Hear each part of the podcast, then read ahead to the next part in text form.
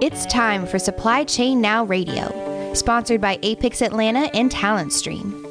Broadcasting live from the supply chain capital of the country, Atlanta, Georgia, Supply Chain Now Radio spotlights the best in all things supply chain the people, the companies, the technologies, the best practices, and the critical issues of the day. Now, here are your hosts.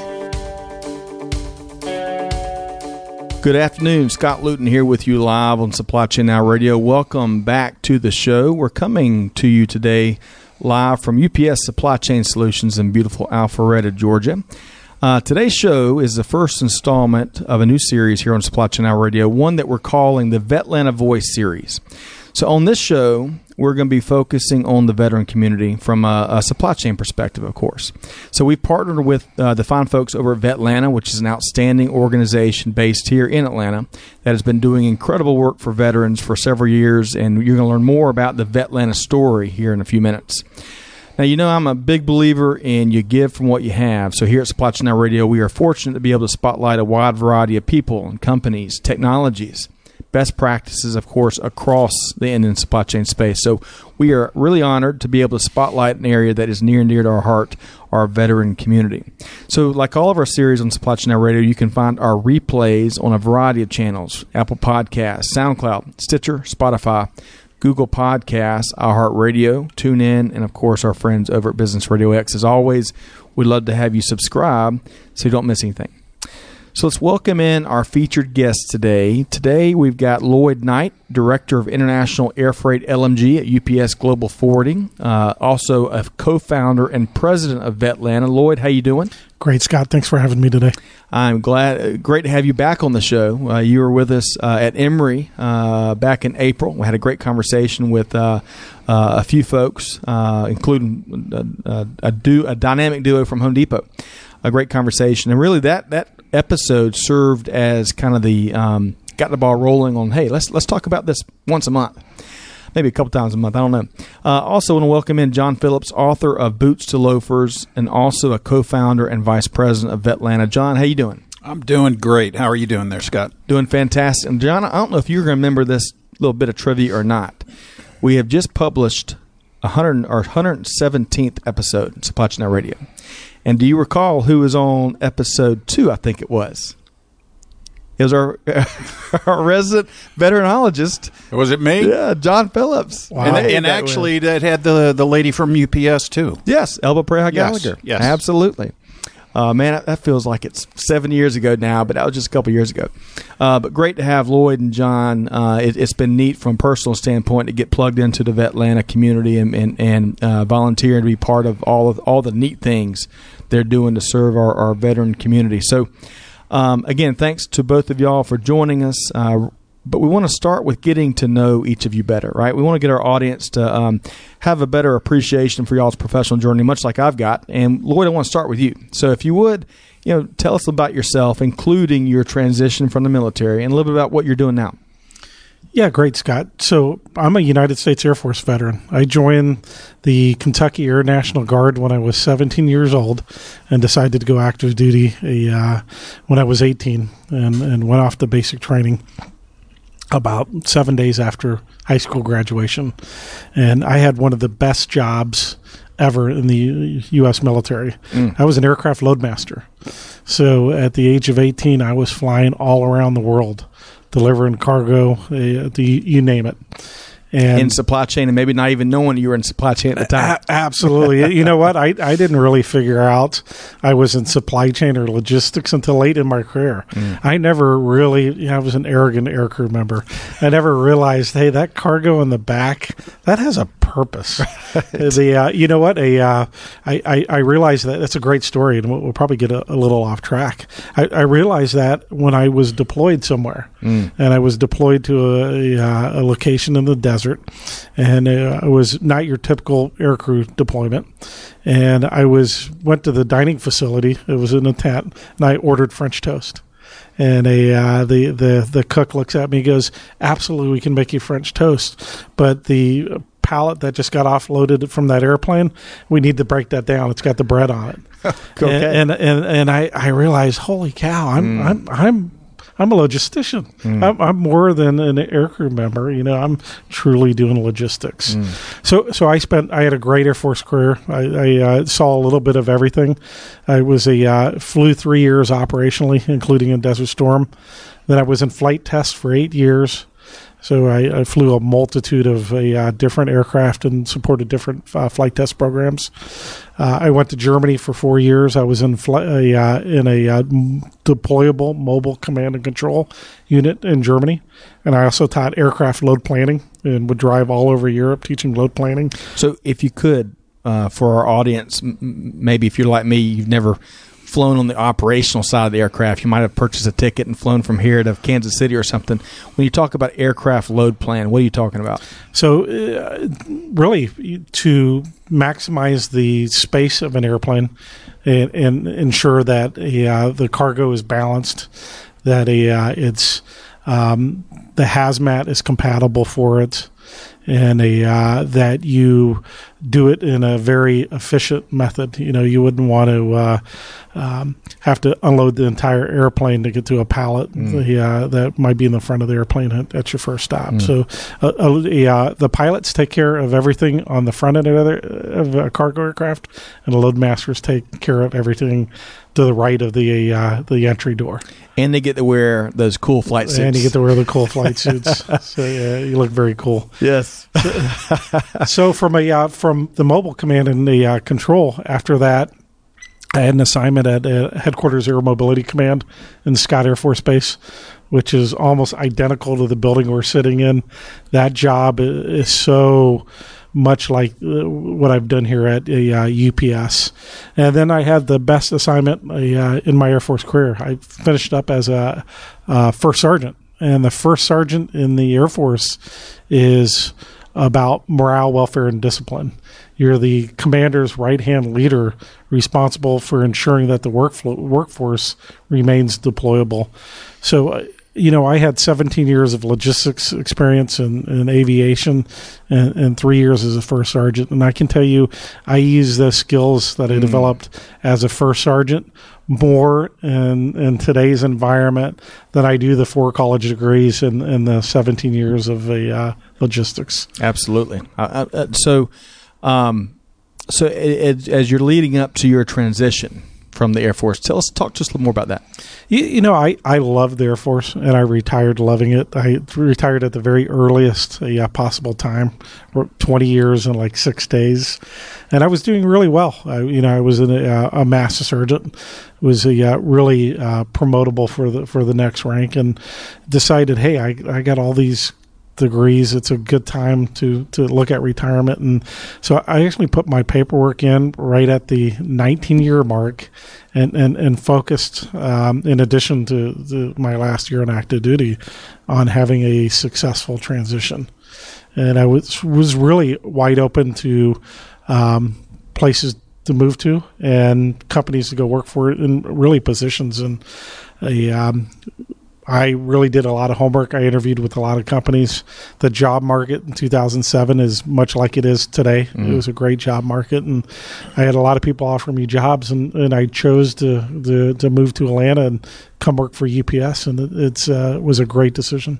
Absolutely. 12 years later, you're doing big things, doing bigger things. I think um, your current role as Director of International Air Freight, LMG, was a, a role you recently were promoted into, right? Yeah, I've, I've I've been really blessed at UPS. So I, I jumped into UPS at a great opportunity. We we were really had these amazing capabilities to support government business, but we were underwhelming it. So I jumped into an opportunity that a um, I was totally empowered to make changes, and I was able to make changes to our strategy, how we engaged and a, uh, we significantly grew the business and, and and I was UPS appreciated it. I was promoted three times within my first five years here at UPS. And I, I went on to be the director of global government operations. Mm. And I did that job for a, a, full 12 years. And at the beginning of this year, like UPS does, they, they tapped me on the shoulder and, and asked me to do something else. And now I'm in charge of uh, essentially the strategy on our top 50 global air freight trade lanes. Mm. So before we go over to John Phillips and kind of get a, a, same appreciation for his professional journey, one one quick question for you, Lloyd. Uh, for the, uh, the hiring managers out there in supply chain that um, that want to benefit and want to tap into the veteran community and get better at um, engaging and hiring and onboarding veterans, what w- what would be one thing far and away, one piece of advice you could offer those those hiring managers? Exactly is you know military resumes sometimes aren't the greatest. They've really improved over the years but a piece of advice i would give is hey if you see a, a blip with the resume look beyond that. Bring that veteran in and give them an opportunity to, to sell their skills and, and and tell you what they did in the military. And then in the military uh, as well everybody's involved in logistics. That's right. so almost every single job you have is, is, logistics. One of the best hires I ever had in the uh, UPS was a, uh, I hired a mess sergeant and a, uh, he didn't even really know that he was a logistician. Mm. And he sat down with the interview for me, and a, uh, my dad happened to be an army mess sergeant, and I actually had to sell him that he was a logistician. I was like, "You're doing short term planning, you're doing long term planning." Mm. And, and he's worked out really well at UPS. So mm. so give them an opportunity to come in and, and, and sell themselves to you. Love that. All right. So switching over to John Phillips here uh, author of Boots to Loafers. So, John, uh, same question to you. Give our audience a sense of who you are, that professional journey you've made, including the transition and, and what you do now. Well, I, I mean, I first joined the military uh, similar to to uh, Lloyd here, uh, right out of high school, uh, and I was a E nothing private, right? And which was a little unusual for my dad. My dad is a retired colonel mm. from the army, and I'll never forget uh, when I signed the contract, I didn't tell my parents. Uh, and my father, one of his jobs, he used to be the commander of the Southeast Region Recruiting District for the Army. And uh, when I told him I had enlisted, um, after uh, a few choice words, he said, "Have you tell your recruiter to get in here, and, and I want to talk to him." Oh. And I said, "I'll tell her uh, to come right over." So uh, yeah, I enlisted uh, enlisted into the field artillery. Uh, spent uh, three years enlisted. Got out after three years as an E four. Uh, I then went to immediate like two weeks after I uh, got out. started college. Went to a junior college because I knew I was a very bad student. Uh, so I needed really going to get a leg up. Plus, I hadn't studied anything in years, so right. I needed to figure out how to do that.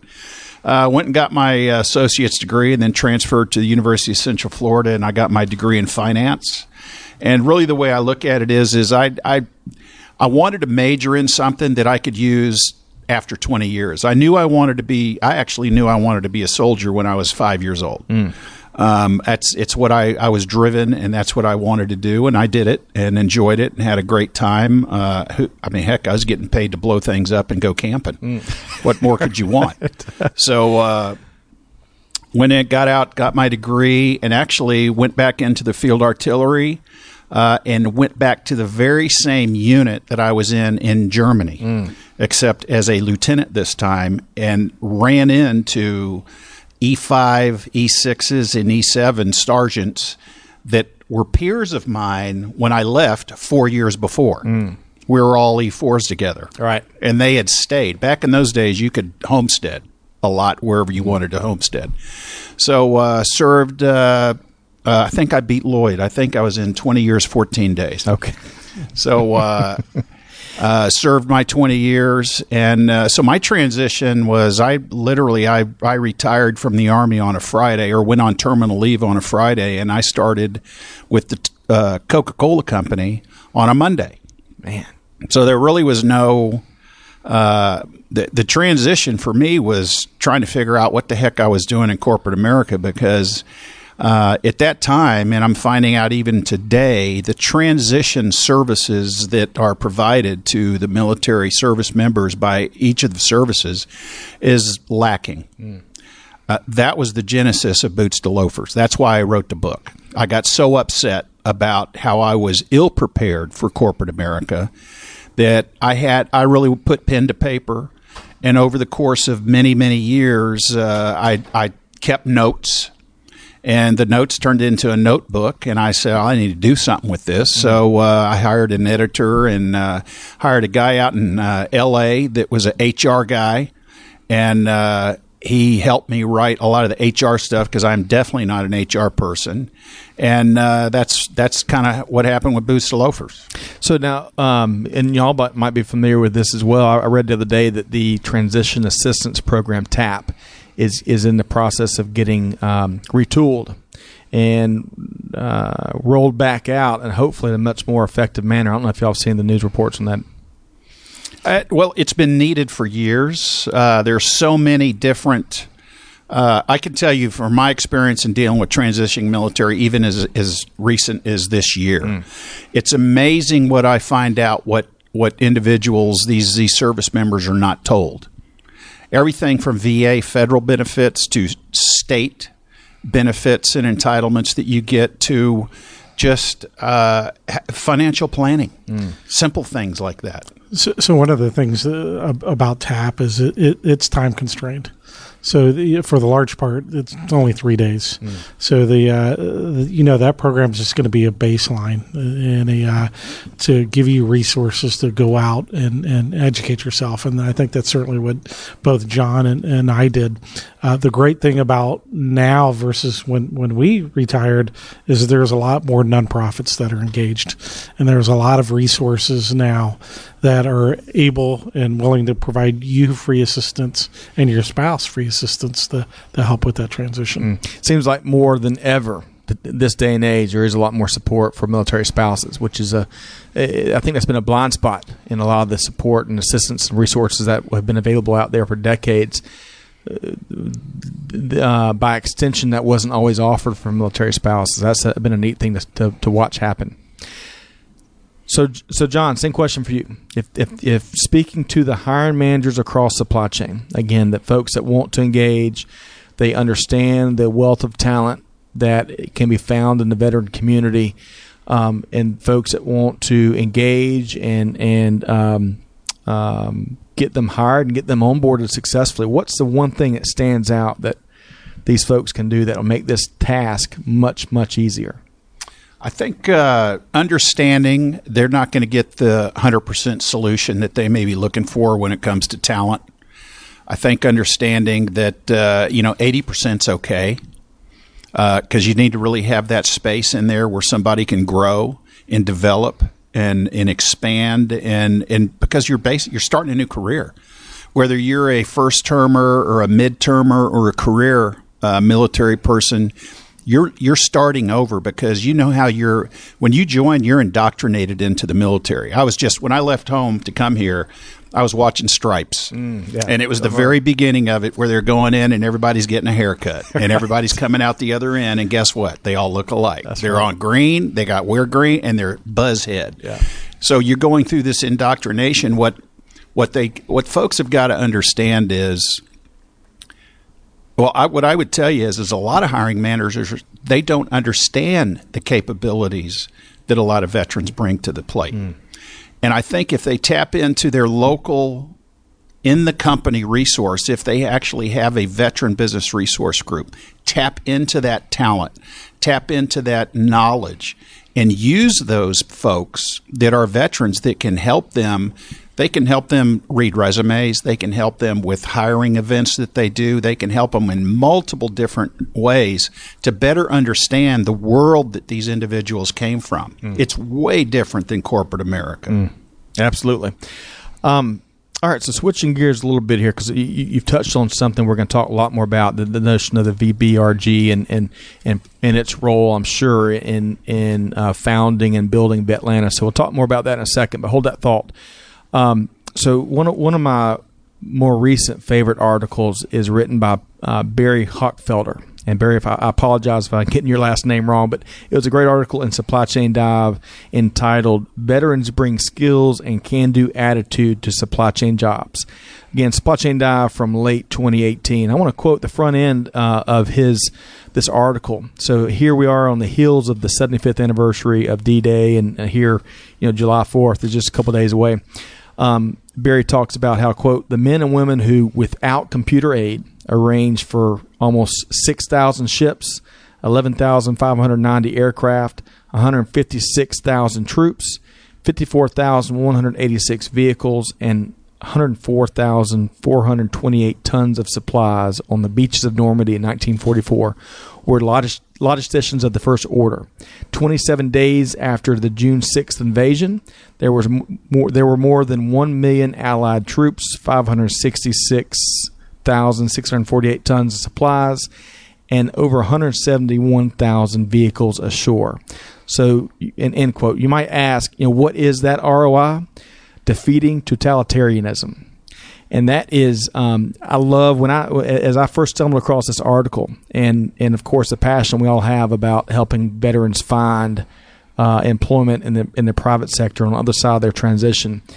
That communicates to me the sense of mission and the sense that we're going to get this done. I know it's never been done before, but we're going to make it happen uh, because of the odds, because of what's at stake, and military men and women find a way. The I mean, they find a way at the end of the day, and that speaks volumes to me.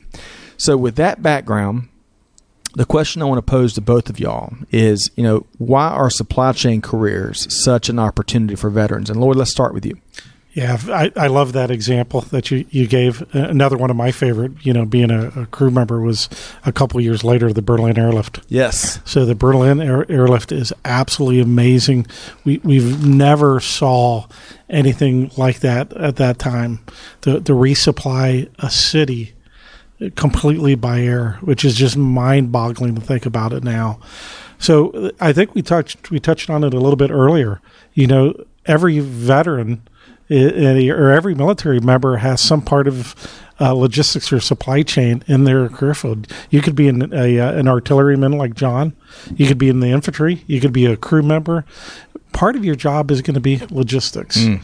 it, and I like a uh, I, I like to focus on uh, leadership and a um, every supply chain job every logistics job, there's going to be uh, some sort of leadership component into it. And I'll look at a um, some of the training I received in the military. You, you know, I, I, went to um, NCO preparatory school, how to become a, a, uh, a sergeant. I went to the uh, NCO academy, the senior non-commissioned officer academy, and the first sergeant academy. And in the um, in the Air Force, our our professional military education is about leadership and management, becoming more effective, communicating, giving speeches, writing papers, becoming a you know program manager, and you know the the the first course was two weeks long, and the second one was six weeks. The third one was eight weeks, and then another six week class. And I look around corporate America. You know, corporate America is not spending that kind of uh, uh, spend on their even their executives, mm. and you know the military is doing that for you know their enlisted leaders and and their officers and and a uh, absolutely amazing and the value somebody with that formal management leadership can bring to your supply chain organization is just immense. Absolutely. Uh, so you mentioned the berlin airlift on the front end of that uh, answer lloyd and i cannot for the life of me think about the name of the cigar chopping air force general that led and and I, I, can picture him, and maybe Malcolm and the research team will shoot me a note here before we finish up. But we'll, we'll circle back on that. So, so, the the the one uh, uh, that, I, that I remember, and I actually had the privilege of meeting some a couple times, was Gil Halvorsen. So Gil Halvorsen was the candy bomber. Mm. So he was the one who was flying C forty seven and decided to throw candy bars out of the airplane and make a uh, little parachutes uh, out of handkerchiefs, and, and that developed into a movement there in mm. the Berlin airlift. And they uh, got the uh, chance to meet a uh, uh, uh, Colonel Halvorsen and the Air Force actually named their K loader, which is a piece of equipment to Yes. load I was- an airplane. I was certified on the K loader. Yeah, so they so the, the the latest one that they had when I was there was the, the Halvorsen K loader. I don't remember that that, that name, but uh, they don't they didn't let me touch too mu- too much equipment when I was in the Air Force. Uh, but that was one. Uh, I, I- that was the, the what like the elevator like lift, Yeah, right? absolutely. We Yeah. we had the um, KC one thirty five at at McConnell, and so we'd put air uh, cargo in that you know above the the um, all the fuel that's stored in the belly of the aircraft, and of course the wings. And uh, I, I still had I got that card somewhere. I'm gonna dig that up. Maybe I, I've got a, a, a trucker post career set up for me. But um, so John, same question to you. So what? Let's talk about why supply chain careers are such a, a great opportunity for veterans. Well, I, th- I mean, it's just like what we've been saying. I think every veteran out there is touched by. uh, They're in the supply chain, and I'll, I'll go back on my career as an artilleryman. Um, you know, you, it's kind of two prong. The first prong is is you're mission oriented. You're there to support the maneuver forces, the tankers and the grunts. Uh, that's your primary mission, but you're not going to be able to do that unless the log- logistic side is fully up and operational. Are they supplying beans, bullets, gas, diesel, and all the supply parts that you need in order to repair the equipment? If you don't have all, have all of that stuff, then you're not going to do the mission. It's not going to happen because you're going to break and you're going to sit there, and now you're you're out of operation. There's just everything that we do in the military is ties back to supply chain. One of the things that I always tell folks is for every trigger puller, there's 11 people behind them that are supporting them in mm. supply chain. Mm. Uh, and I, you know, from your example on D-Day, I mean, my father landed on D-Day at Omaha Beach, and and the thing that is fascinating about those uh, those statistics that you quoted there is, can you imagine what they if you just follow the tail of the supply chain all the way to the to the origins? Can you imagine what it was, what it took just to feed them, just to feed them? That, that's incredible to me. Back in those days when nothing was automated, it was all stubby pencil and pieces of paper, probably and carbon paper. You'll have to explain that on a on a different podcast. but uh, I mean, it's just amazing the things that can be done by the military because we're mission oriented. You give us a mission, and Lloyd probably experienced this at UPS like I did at Coca Cola when I was during my career at Coca Cola. You give me a mission, and I'm going to figure out how to do it. Whether I have the resources or not, I'm going to figure out how to do it. That's what we're trained to do. Yep. You know, in hearing both of y'all address that question, one of the things that really stands out, especially in today's um, global economy with global end-to-end supply chains, you know, working upstream and downstream based on where you are in the, in the supply chain, you've got to be able to effectively communicate, problem solve, um, understand root cause, uh, work in those teams, right? And I think that's one thing that the military really gets right. You know, I- when I was a data analyst in Air Force, we worked with the maintainers, we worked with the officers that were in charge with um, managing the operations and the maintenance operations upstream and downstream, and and there was a um, just an, a camaraderie that is so unique to the military, and and it, it really just serves as a grease that lubes the the skids to make that you know cross functional collaboration happen. So, and, and hearing both of y'all kind of answer that question about why supply chain careers are such a great opportunity for veterans, that's certainly one thing that stood out in my mind. Lloyd, you were going to add something else? No, I, I think you're absolutely right. A, uh, the ability to work effectively in teams, and then work across the uh, um, the great spectrum. You know, I as a uh, as an E seven in in headquarters air mobility command. You know, I, I could be on the phone with an E one. A uh, airman basic, you know, working operational issues, and then at the same time walk down the hallway and and have a conversation with the four star general a- at a headquarters. And I mean, there's not too many um, organizations that you can have that kind of experience with. Absolutely. I could tell you that uh, I, there's a here's a little story about a uh, sergeant first class who was uh, he was actually interning with uh, I hope I don't get struck by lightning here since we're at UPS, but he was interning at DHL, and uh, he was at the Duracell uh, warehouse. So about a year ago, we had these uh, hurricanes hit South Carolina, North Carolina, and everything, and it was devastating. The interesting thing was this this uh, sergeant first class. Uh, these hurricanes hit, and all of a sudden, everything goes into crisis management, and it's. And he basically what happened is is things got a little chaotic, and he literally stepped up and took charge at the Duracell warehouse right here in in uh, south side of Atlanta uh, because they needed to get Duracell batteries to South Carolina and North Carolina because there was no electricity or anything. So they tried to push this stuff out. They had no contingency plan. He wrote it like on the spot, like from his experience from being a logistician in the 82nd Airborne, and he got in there and just literally took charge. Uh, and you know, so the long story short is he finished his internship, and they were they actually came back to me and they said we want more of him.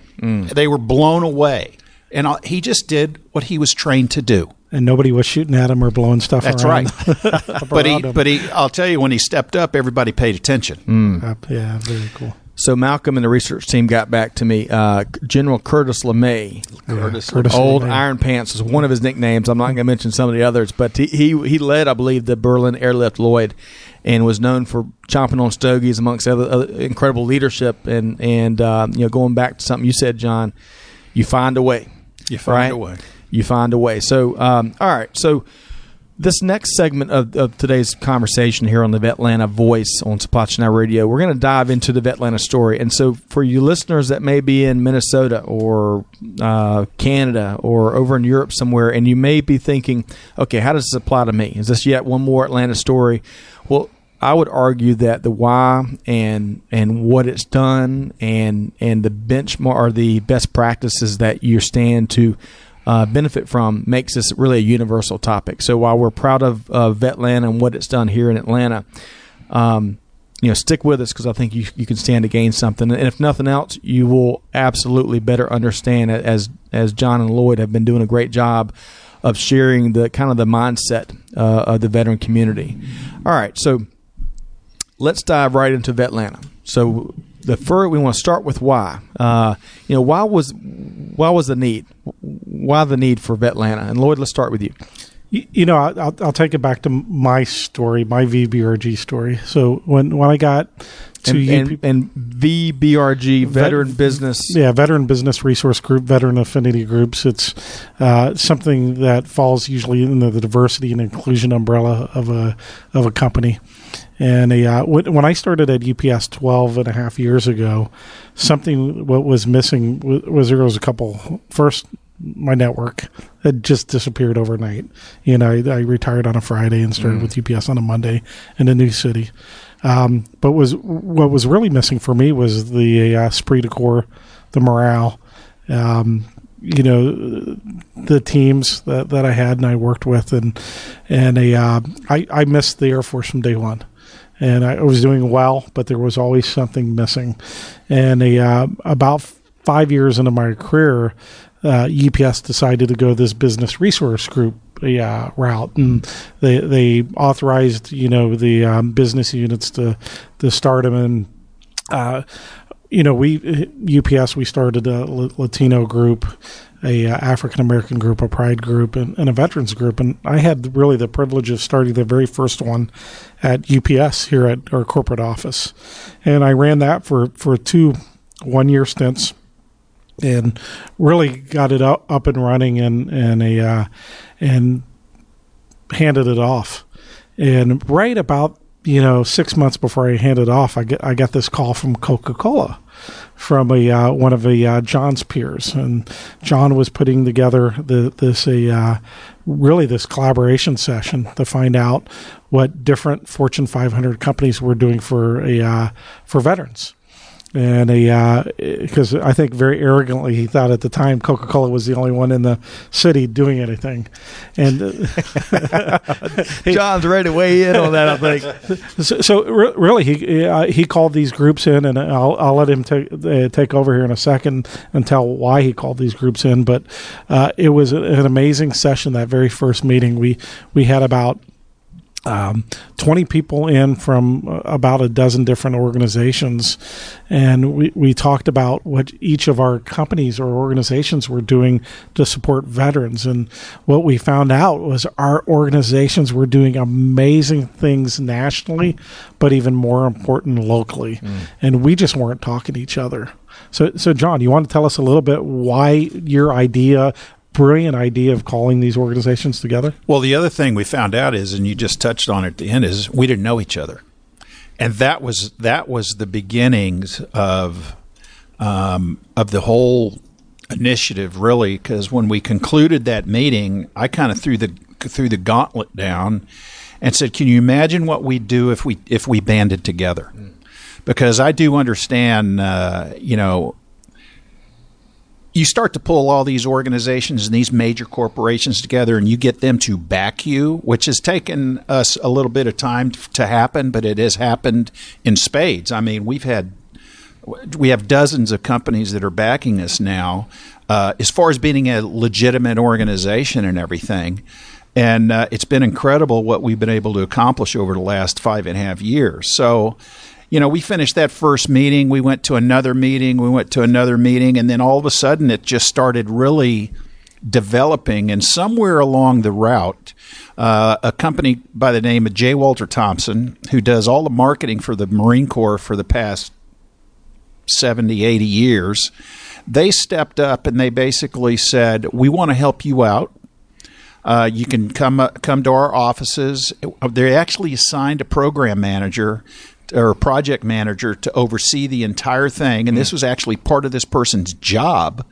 And uh, so we we would go to work during the day, and then we would go up here to Buckhead, and we would go to JWT for two three hours. And I mean, we're doing like sticky notes on the windows, right. and you know the big poster strategy board. sessions, yeah, the whole thing. I mean, this went on for weeks, and uh, they came back. So the name of Vetlanta, the logo of Vetlanta, our foundational structure and uh, and vision was all done by J. Walter Thompson. We voted on it. We uh, we had some pretty healthy conversations about it, and that's one of the things that I think has really helped Vetlanta is is uh, don't be afraid to push back on somebody. But at the end of the day, once the decision is made on what direction we're going to go in, you salute the flagpole and you move on. Mm. And and and it's uh, it's worked that way for five and a half years now, and it's been it's worked quite well. Mm. And sometimes you got to wear your, your body armor into those pancake breakfasts, right? you do. Um, it's it's uh, it's like going to an AAR at NTC or JRTC where it's brutal because uh, everyone's going to tell you just how messed up you are. But uh, you know, part of this journey, we I would what was it the second or third year or so we were we were really kicking around are we going to be a club? Are we going to be a nonprofit? What are we going to blah blah. So we made a decision that we were going to be a club. So the two foundational uh, tenets or so if that's what you want to call it for for vetlanta is is we are apolitical we don't take any political affiliation one way or the other. And the second is, and more importantly, this is really the big one, is we don't take anybody's money. We don't want your money. Uh, and believe it or not, that has opened so many doors for us. We had the VA secretary come to Atlanta mm. to meet with us. He had heard about us and he just could not figure out how do you function and you have no money. And I think it turned into like a two hour conversation with mm. this guy. So, if, if I can, so for our audience listeners, we're talking with Lloyd Knight um, and John Phillips, uh, co founders of Vetlanta and business leaders and supply chain uh, leaders as well. Um, and I want to go back. I want to make sure our audience hears a couple things loud and clear that y'all have already just shared. And and this is you know whether the Cleveland's or Seattle's or, or you name it. I'm not picking on those two cities, but any other any other listener that has a passion for moving the needle for the veteran community, especially from a, a business standpoint.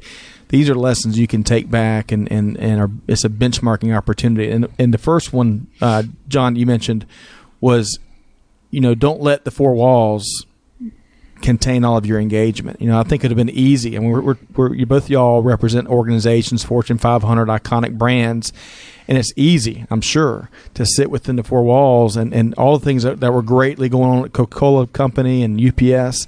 However, the thing that I heard made Vetlanta such a, a, a, smashing success and make it more powerful is how these companies came together. Despite what they were doing individually, they came together. And then the second thing that I think we've got to make sure our audience is well aware of that, that Vetlanta does so well is the vetting. You know, in this day and age, and, and Lloyd, you talk about the the nonprofit ratings that are out there. You know, the pancake breakfast, which was a uh, what we mentioned a second ago John and Lloyd use these pancake breakfasts at the Pancake House up in Alpharetta as a, as a means of of better understanding all these nonprofits that have raised up in recent years.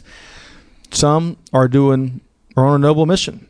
Others or something a little bit different. And so, how important is that vetting? And I'm, I'm trying to be very uh, sensitive here, but but how important in this day and age is the vetting of these resources? Well, the vetting is really important, and I'll, I'll explain the, the, pancake breakfast a, a, little more in detail. When when we first started this, don't group, forget the bacon and the crispy bacon. When we first started this this a uh, really this mission, we got a lot of attention because you got to remember who were our members, who, who were driving this thing, and we had UPS and Coca Cola and Delta, mm. Home Depot, GE, AT and T, McKesson, John Walter Thompson. We had some great companies, so everybody wanted to be involved. And one of the lessons we learned is not everybody that says they, they uh, uh, help veterans really honestly provide value to veterans. Mm. And so we had to figure out this avenue on how to vet them. And a uh, you know, John was a finance leader at Coca Cola. You know, I'm doing big things here at UPS. There wasn't enough hours in the day. Mm. You know, I think at the beginning it was, hey, let's squeeze in coffee here or, or, or after hours here. And uh, after hours, we ended up having a, a lot of our board meetings and uh, you know Scott was a pillar director for a while, and we had our pillar meetings. So the only time to, to really meet with these nonprofit groups were at breakfast, and so our first breakfast, some of them were as early as six a.m., and then I think we we pivoted to six thirty, even even seven. but uh, in the, the, early ones, we were meeting with two, three, four uh, nonprofits at a time. And what we found out was uh, to vet them, we would just ask very straightforward questions. You know, what what value are you providing veterans? People, you know, I will tell you, yeah. a lot of these companies or organizations got very uncomfortable. You'd see them start squirming in their seat because mm. you're putting them on the spot. Yeah, absolutely. And, and and I would argue that we need to put the some of these nonprofits. I mean, unfortunately, I've had a similar experience uh, you know, rubbing elbows with folks that we heard ABC, and that was anything but that what, what was really going on. And and that's such a, you know, at the end of the day, it's not about what folks are getting away with, but more importantly, it's about how veterans unfortunately get.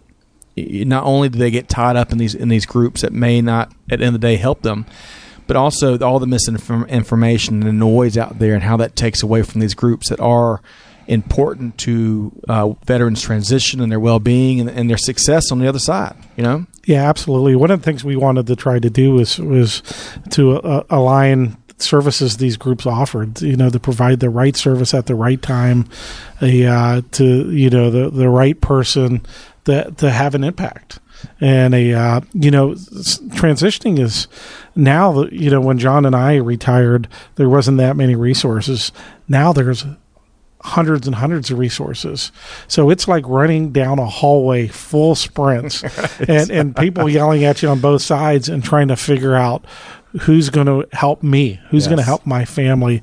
So one of the things I'm very proud of with Vetlanta is the organizations that that we've teamed up with to, to help veterans and their families. And another thing I'm really proud of is we, we've built this huge organization. We've kept money out of it but we've also tried to keep it really pure. And one of the questions that we ask ourselves in these board meetings all the time is like, hey, this topic we're talking about, does it help veterans? Mm, mm. Because if it doesn't help veterans, let's move on to the next topic. Yeah, focus mission. All right, so we've kind of talked about why the need. We've kind of talked a little bit about the genesis of Vetlanta. Let's talk more about what it does. Yeah, I, I think there, there. I know Vetlanta has got um, they're touching so many aspects of what veterans need. And, and, and you mentioned the Pillar program. That might be a good place to start. But what does Vetlanta do? Come on, John. I, I want to hear it. Vetlanta is a collaborator on what? Steroids.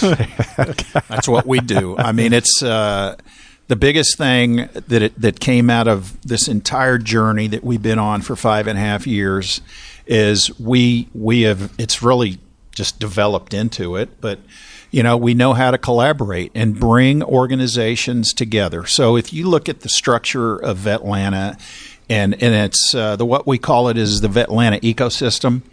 We we deal with for-profit companies, nonprofit companies, governmental agencies, both state, federal, and local, as well as academia, and it's the wide spectrum. It's everything from four-year colleges to technical colleges. We bring all of them together in a room for one reason and one reason only to help veterans and their families, really, to help veterans and their families. And what we do is we collaborate on steroids. We bring people together from all of these organizations and companies. And believe it or not, a lot of them they don't even they don't know each other. Even in the nonprofit space, where you've got forty five thousand plus of these organizations out of there, mm. this is a John Phillips uh, statistic. Eighty percent of them aren't worth even talking to because they're after one thing: a dollar. Mm. And uh, what we do is is we get them all in a room and we all have conversations. So my my comment to a lot of these organizations, especially the nonprofits that are always out there beating the bush looking for the almighty dollar, is would you rather have a piece of the dollar or none? Mm. Take your pick. That's yeah. pretty clear cut. Yeah, and, and what, one of the great things we do for you know nonprofit organizations, most of them need money, so we're, we're not a, we're not against that. But what we are there for is to make sure they're providing value to veterans, right? Mm. And one of the great things we offer from the Fortune 500 perspective of of Vetlanta, we offer them an avenue into our organizations. You know, neither John and I were in a position for Coca Cola or, or, UPS to write anybody a check. It, w- it wasn't going to happen but all of our companies w- would have um, uh, tracking systems to track volunteer hours. Mm. And I can tell you from the uh, UPS side of the house, we've got this great foundation that is providing a tremendous amount of resources internationally, in, in, including the veteran space. But one of the things they do when somebody applies for a grant is they look to see how many employee volunteer hours. Mm. And a lot of nonprofits just have no idea about that system or even how to uh, find a champion within a with a company. And and I, that's one of our you know early discussions we always have is like, hey, if Vetlanta doesn't have any money, uh, our members don't work for the foundations. We're not going to write you a check, but we what we can do is we can educate you on you know the the process, and even better is help you find volunteers within our organization. well, organizations. and then the other part of it is is is especially for in all, you know not to pick on nonprofits all the time, but but to Lloyd's point, they're they're they're nonprofits, but they're always out looking for a way to fund themselves. Sure. You got to date whoever it is you're wanting to talk mm. to, whether it's a UPS, a Coke, a Home Depot Foundation, Marcus Foundation, whoever. You just don't meet them the first time and go, oh, by the way, I need twenty five thousand dollars or two hundred fifty thousand yeah. dollars. It's big amounts. It yeah. ain't going to happen. And and Lloyd knows this. A lot of these major, major corporations, they get asked for money all, all the time, and they are they get tone deaf. The the advantage that we have in Vetlanta through the BRG networks is we know our companies. Mm-hmm. We know the people that we need to approach. But what we can do for them, for the companies ahead of time, is we can vet these organizations. And trust me, we're we're pretty tough. Uh, we can sniff out the folks that are just telling a story. Lloyd's got a great story about a couple of guys that were doing cruises because they wanted to go on cruises and they were they were actually hustling people and getting money to go on cruises. I need to put a legal disclaimer in here that that uh, supply chain that radio is not. No, I'm kidding. I'm kidding. So, but but but you're illustrating that that's that's reality. It's yeah. yeah. these and, and and while on one side of the of the coin, no pun intended, the corporations are asked for money all the time, uh, right? But on the flip side, I go back to the veteran. They get, you know, they're overwhelmed with a ton of resources and and you know, limited time, limited limited money. I mean, we, we, you transition once, right, or, or maybe twice, a couple times, but uh, for some folks, but you know, when they're burnt once, or when uh, someone lets them down, they can shy away from the outstanding resources that are out there, and that's the true I think just from where I sit, that's one of the biggest um, um, challenges, biggest threats we have as we're all looking for ways to better support the veterans in transition. Man, we got to, to your point, we got to root them out for the folks that aren't doing the noble mission thing, and we got to make sure that, that gets communicated. Well, and what I would tell you from uh, you know from an uh, let's say you're you're a transitioning service member and you want to you're looking for what's my next what's the next phase of my life and if they want to come to Atlanta we have done all the all of the hard work of vetting the organizations we have the we have the uh, know-how and wherewithal to help these individuals and steer them in the right direction not necessarily what Vetlanta can do for them, but we can definitely point them in the right direction of who to go and talk to. Mm. One of our partners, Hire Heroes USA, they do an incredible job with resumes. They also can help you find a job as well mm. at, at certain levels and things. But we have all of these partners within the community here of Atlanta and even the, the, I keep circling back to the BRGs because that's our that's where we started. Yeah. So you have all of these veterans that already work for these major companies that understand the hiring process of these companies. And you know, half the battle of getting hired by these companies is how do you get my how do I get my foot in the door? Yep. And we're so let, us and talk. we can help with that. That's right. And, and, so let's talk about that. But before we do, one little interesting connection because I think when when in the early days of Vetlanta, John, I believe you were in a procurement leadership role with Coca Cola. Is that right? Finance. Finance. Okay. You, you're previous to that. I remember you telling the story on, on that second episode. You're going into some of these plants and oh yeah, and yeah auditing yeah, yeah, inventories and stuff. All right. So I'm, I'm going to put you in the supply chain finance okay. bucket. Okay. Okay. Obviously, Lloyd is UPS uh, proud supply chainer. And I bet I don't, I don't know all the other folks that came together to really found Vetlanta, but I my hunch is that supply chain, that supply chain know-how and can do, that spirit had a lot to do with it, right? Well, yeah. Um, so we're in Atlanta. That's supply chain city. Hello, that's exactly. right. So let's talk trademark. so let's talk about the. Uh, you're just finishing your point on business networking because that's a huge gap for many. I mean, Lloyd, you're talking about how you lost your network uh, from Friday to Monday because you went from the military side to the private sector side. And I should also say a disclaimer for our audience: we're sitting with two unique folks because I would argue most overwhelming majority of folks coming out of the military don't leave or retire on a Friday and start with a, a role on uh, a, a, new exciting role, much less on a Monday. Um, Not only that, you don't hang with the same company for your entire second mm, career, like I know I have and Lloyd has. Mm, absolutely. All right. So, but business networking, you know, helping veterans make those connections and helping them establish, grow, and and um, uh, build their networks. Um, we're coming off the first Super Summit, which was at Mercedes Benz Stadium, where over a thousand folks came out to the Vetlanta Super Summit. How, in y'all's view, when it comes to networking and making connections, how do, what role does that play? You, you know, we, uh, looking at our summits, our, our very first summit we talked about, it was 25 people and then we have quarterly summits this last one was was a thousand people and we've put together great agendas and have amazing guest speakers. Governor Brian Kemp was our, our last keynote speaker. We've had the Inspector General of the Army. We've had the Secretary, the Acting Secretary of the Army. We've had some great speakers, but really the value, most valuable portion is the 90 minutes beforehand where we network. And uh, veterans are very interesting. Veterans build great networks internally, mm. and they and and they they use their networks internally, and then it comes time to transition. And it's like they forget how to do it. Mm. They haven't built an external network, and th- they don't know where to go to network. And and what we've built together is here in Vetlanta is this instant network that you can plug and play. And I'm still amazed that how many people we introduce uh, where you know maybe not the direct inter- introduction, but maybe two or three levels down, somebody gets a job out of that mm. network. Absolutely, and I think we see more people get a job from that network versus a direct application somewhere else. So really, really important. A uh, veterans, if you're not using LinkedIn. Absolutely develop a, a, LinkedIn profile, start using LinkedIn, connect with the supply chain leaders, logistics leaders.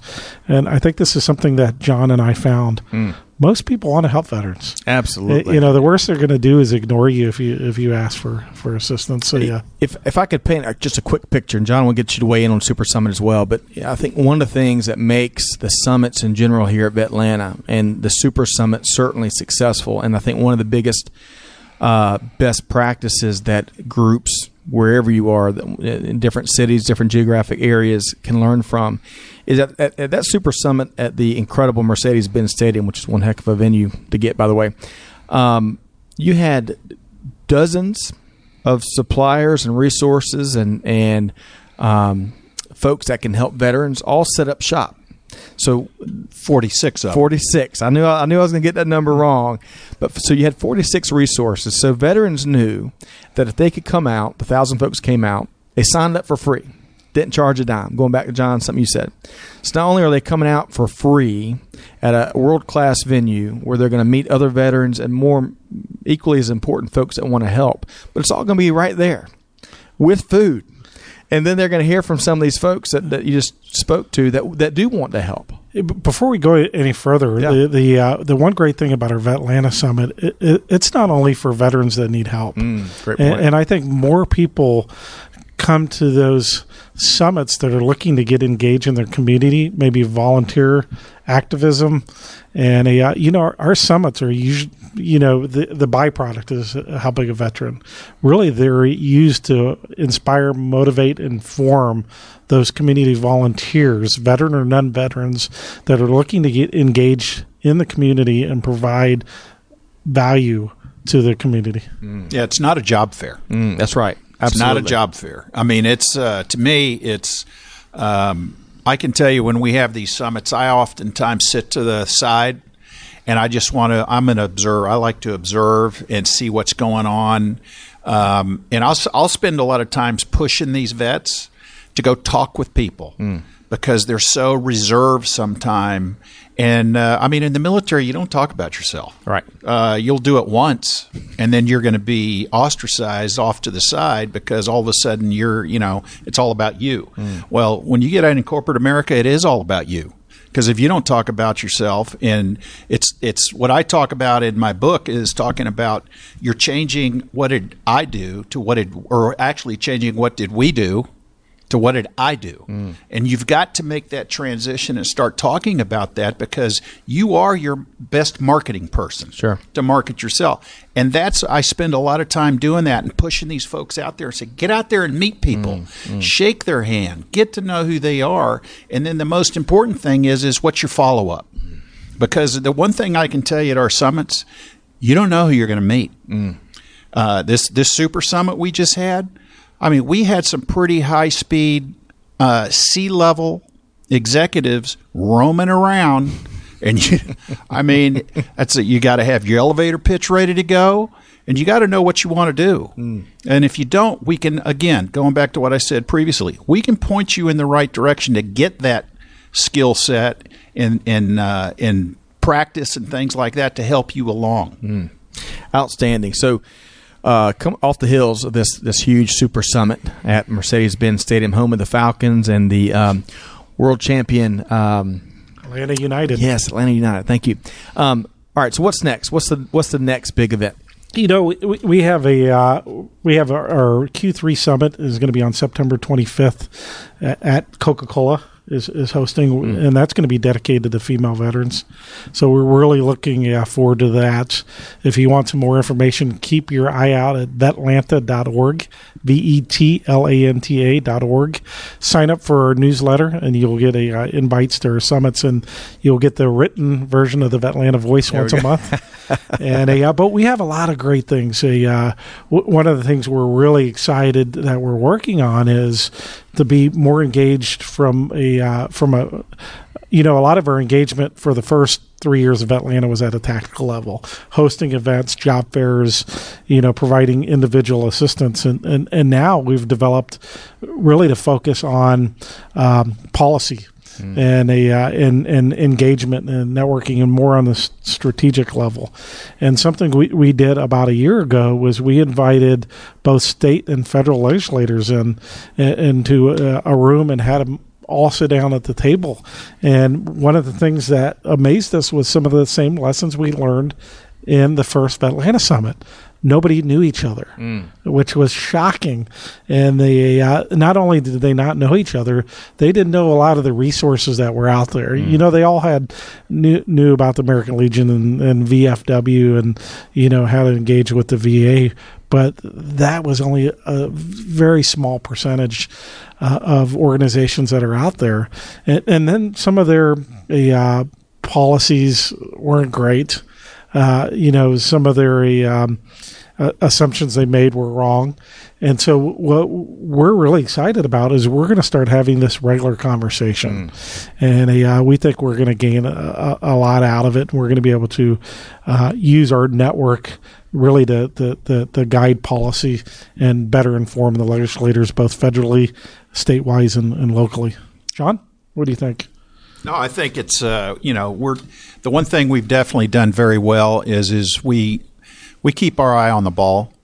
Um, we have not uh, um, just sat back on our laurels and talk about how great we are and all this great all this stuff. I mean, we we Lloyd and I talk all the time, and we're always talking about you know how do we make things better.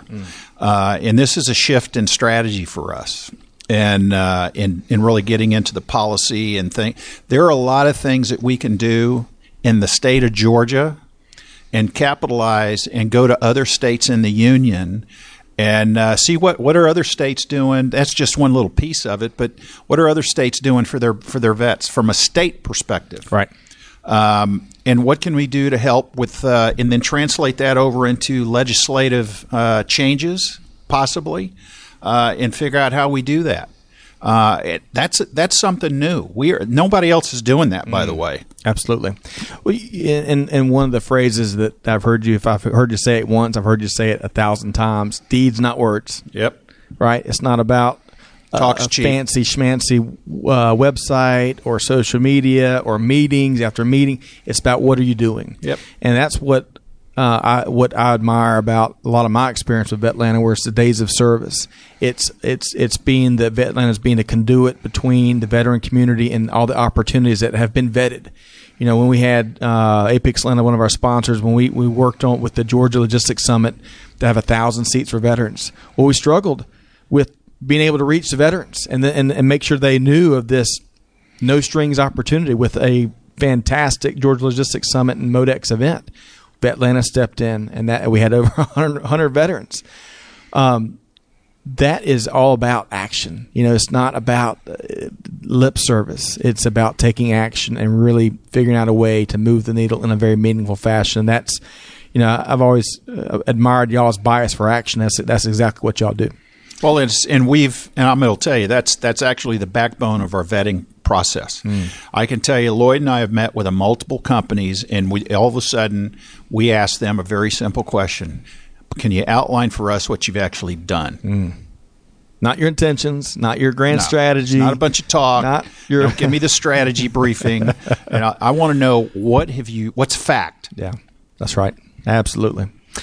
So we've already, uh, Lloyd, you've already talked about how folks can can learn more, and and I want to encourage our listeners, folks, whether if you're in Atlanta and you want to plug in, if you want to if you want to help, if you want to serve, if you're a veteran that wants to plug in and, and take advantage of any of these resources, or if you are in a different geographic area and you want to compare notes with uh, Lloyd or John, uh, vetlanta.org is the clearinghouse for that, right? Yeah, and you can touch base with either John and I on LinkedIn as well. We're we're both big into LinkedIn, uh, and and I'll, I'll offer this. One of the things that, that I've done as president of Atlanta is I've kept it local. So I, I wanted to focus on the 22 counties that, that make up the greater Atlanta area and serve veterans local. And we had this big call to franchise several years ago, we, and we were getting national attention. But the fact of the matter is, there's not enough hours in the day. Mm. So you know, I, I put in 500 hours a year volunteering to do mm. this, and a uh, you know all are a uh, uh, positions, you know, on the board or on the pillar team, folks are pretty busy. So uh, I thought we would spread ourselves too thin, especially remaining a, a club. And yeah, but one of the things we've done is we've probably reached out to over two dozen cities uh, in in the United States uh, and provided them our charter. Mm and yeah, our playbook, mm. our, our, our best practices, certainly lessons learned. I think when we whenever I get on the phone with a uh, with a representative from a company in another city, when we compare notes, it's oftentimes it's lessons learned.